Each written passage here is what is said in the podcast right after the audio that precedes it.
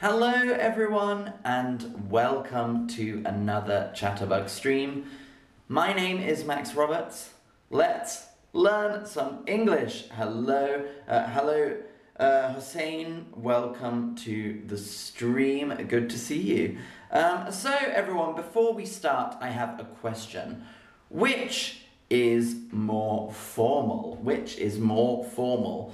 Can I have an ice cream or may I have an ice cream? Which is more formal? Can I have an ice cream or may I have an ice cream? Because today we are talking about the differences between formal English and informal English. Formal and informal.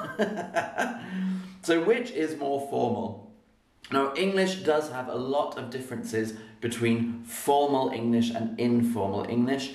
Formal, which you may use with your boss, informal, which you may use with your best friend. So, very good if you said, may I have, may I have is more formal than can I have. May I have is formal English, can I have is casual English. Now, as I said, English has a lot of differences between formal and informal language. And I'm going to give you some tips today on how to tell the difference and how to get a feel for formal English versus informal English. Um, hello, Samaye, welcome to the stream. So, formal English you might use with your job application, uh, with older people that you don't know, and work meetings with people you don't know. Uh, essays or written assignments should always be in formal English. And emailing officials or offices. So, for example, if you're emailing your local government or if you're emailing um, to complain about something, you would use formal English. If I'm writing a formal complaint uh, to a company about something, I would use formal English. So, formal language for job applications, older people you don't know, work meetings with people you don't know, essays or written assignments, or emailing officials and offices. There are other examples as well, like in a fancy restaurant, you might use formal language.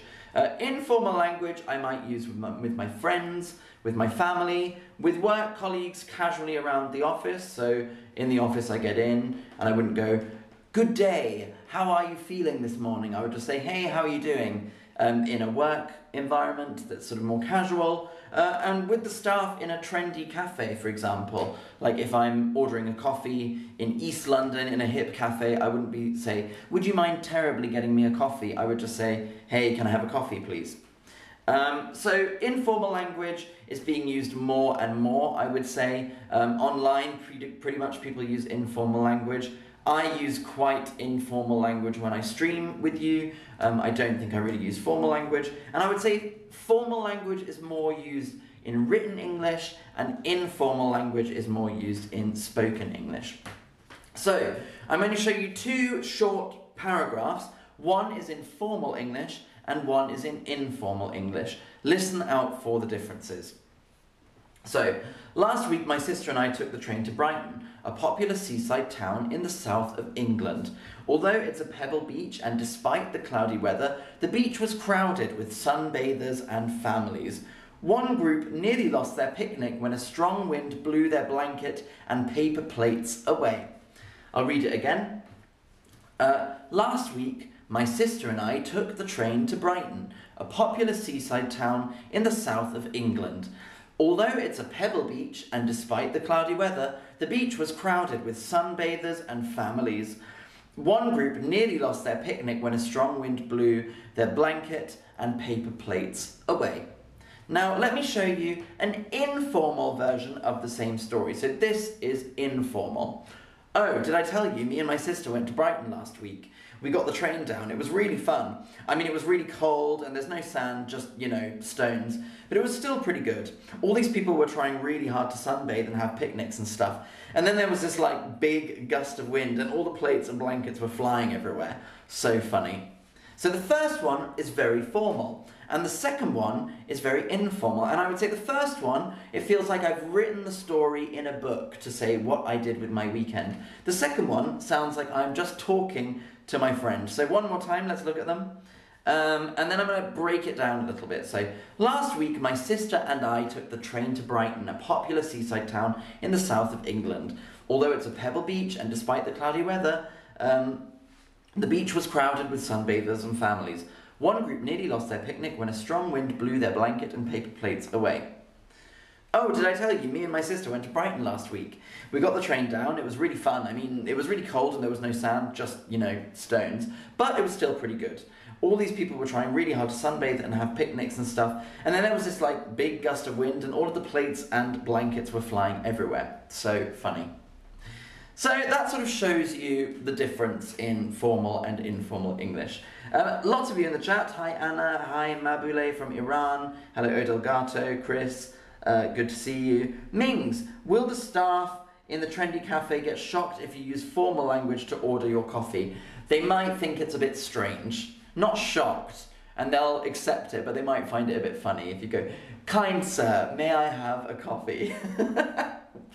yeah, you just say, Hi, hiya, can I have a coffee, please? Um, so, which is more formal in these two sentences? Which is more formal? She's decided to accept the job or she has decided to accept the job? Which is more formal? Let's see how you do.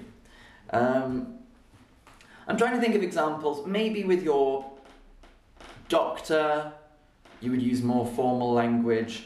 It sort of depends, and we also have sort of between. There's sort of super formal, super informal, and then we have kind of something in between.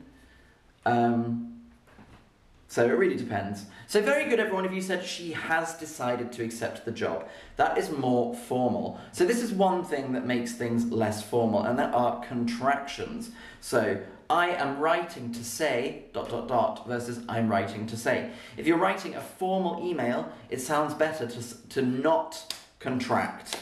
To not contract. So contractions are things like don't, can't, uh, I'm, haven't, I have not seen him today, I haven't seen him today. One is more informal, one is more formal. I can't make it to the party, I cannot make it to the party. One is more formal, one is more informal. Um, Livia, very, very good. The first text also sounds like a voiceover in some documentary. This is very true. In documentaries and nudist broadcasts, they use formal English. Uh, so in a news broadcast or a documentary, you use formal English, you don't use casual English. Which is more formal? Which is more formal? The man I met in Spain or the man whom I met in Spain? Which is more formal?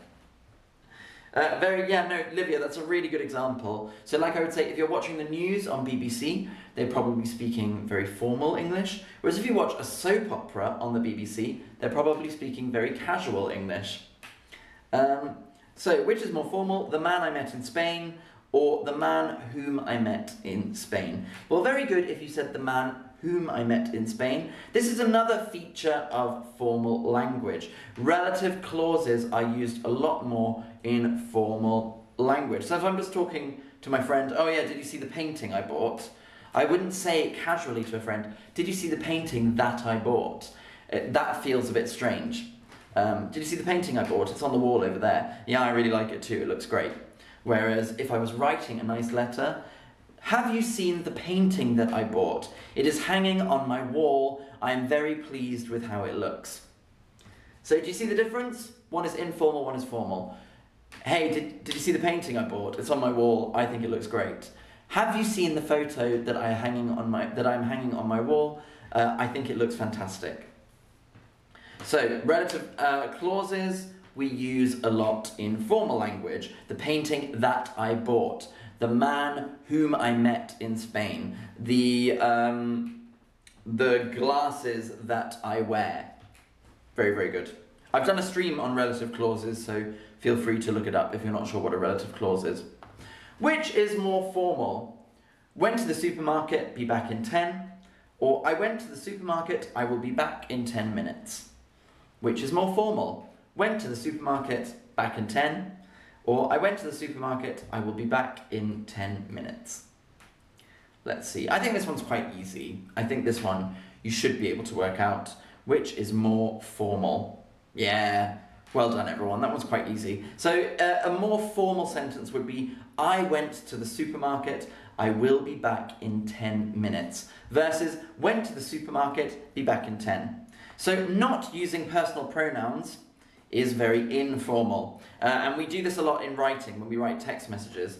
Um, uh, yeah, feeling good, off to the supermarket, be back in 10. It's very, very informal. Went, where did you go? Text, went to the park. Versus, I went to the park. Uh, this is very, very sort of text message language and is very, very informal. Um, so on WhatsApp to my friend, I would write, went to the park.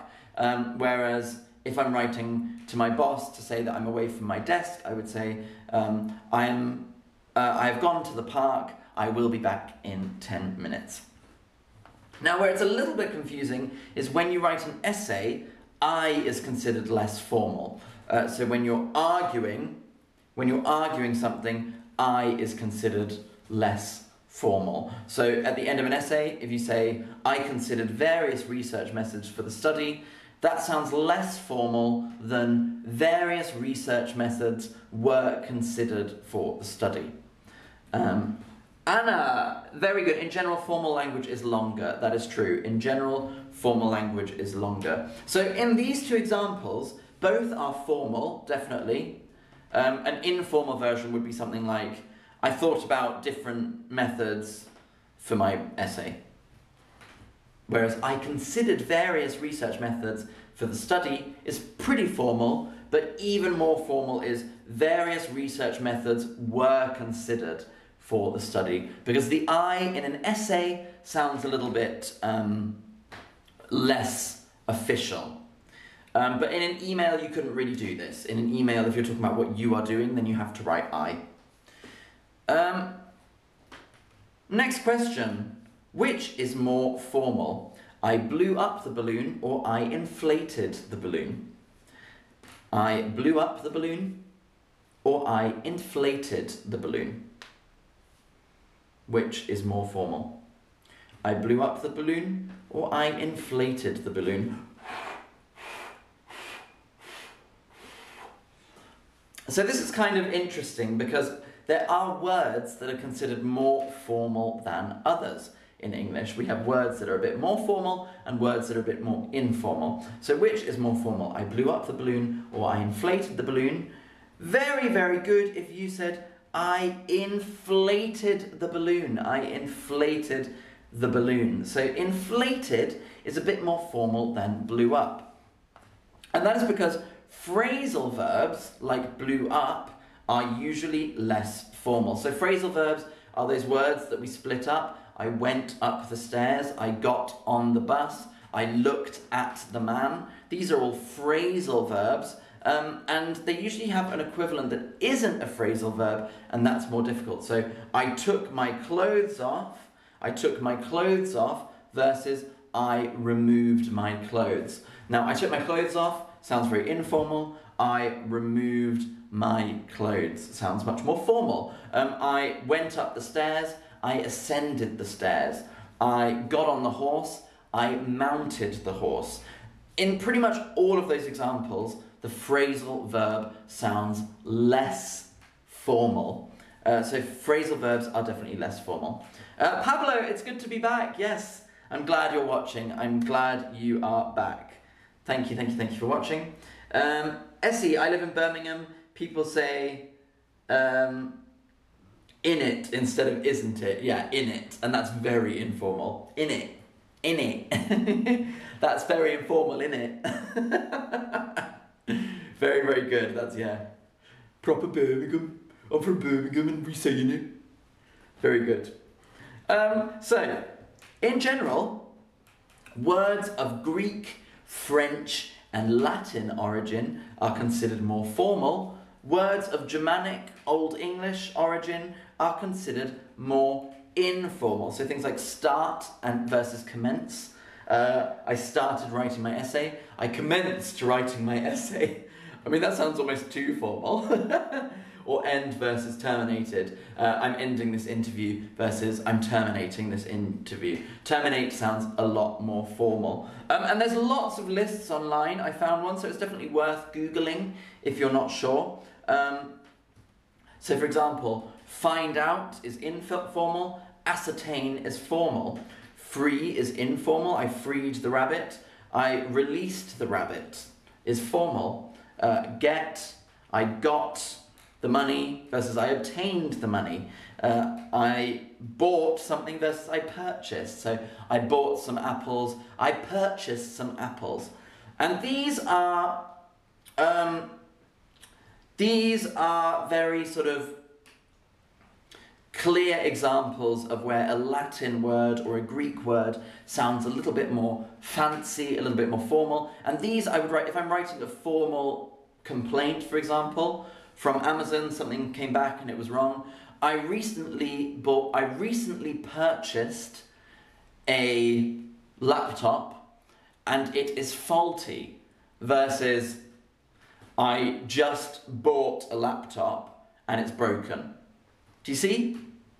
Uh, Anna, is it true we should be careful if we use the word, the verb blow? When I was in high school, my teacher said we should be careful with this verb because it can put in the mind sex. Is that true? Uh, yeah, blow. I mean, yes. Uh, be careful with the word blow. I blew up the balloon is fine. Um, because you say I blew up the balloon. But yes, the word blow as can have sexual connotations. So, everyone, um, that's a kind of rough introduction to formal versus informal language. I'm now going to show you two emails that I wrote. One is informal, one is formal. Let's have a look. So, I'm imagining that I've just emailed someone and then they've replied saying that we should have a meeting. So, Dear David, thank you for the response to my email and for suggesting that we meet. I am available on the 22nd in the afternoon. Would that be suitable for you? I look forward to your response. Kind regards, Max. I'll read it again. Dear David, thank you for the response to my email and for suggesting that we meet. I am available on the 22nd in the afternoon. Would that be suitable for you? I look forward to your response. Kind regards, Max. I'm now going to show you the exact same email in informal language. So I've written both and I'm going to show you the exact same email in informal language. Hi Dave, thanks for getting back to me. Yes, let's meet.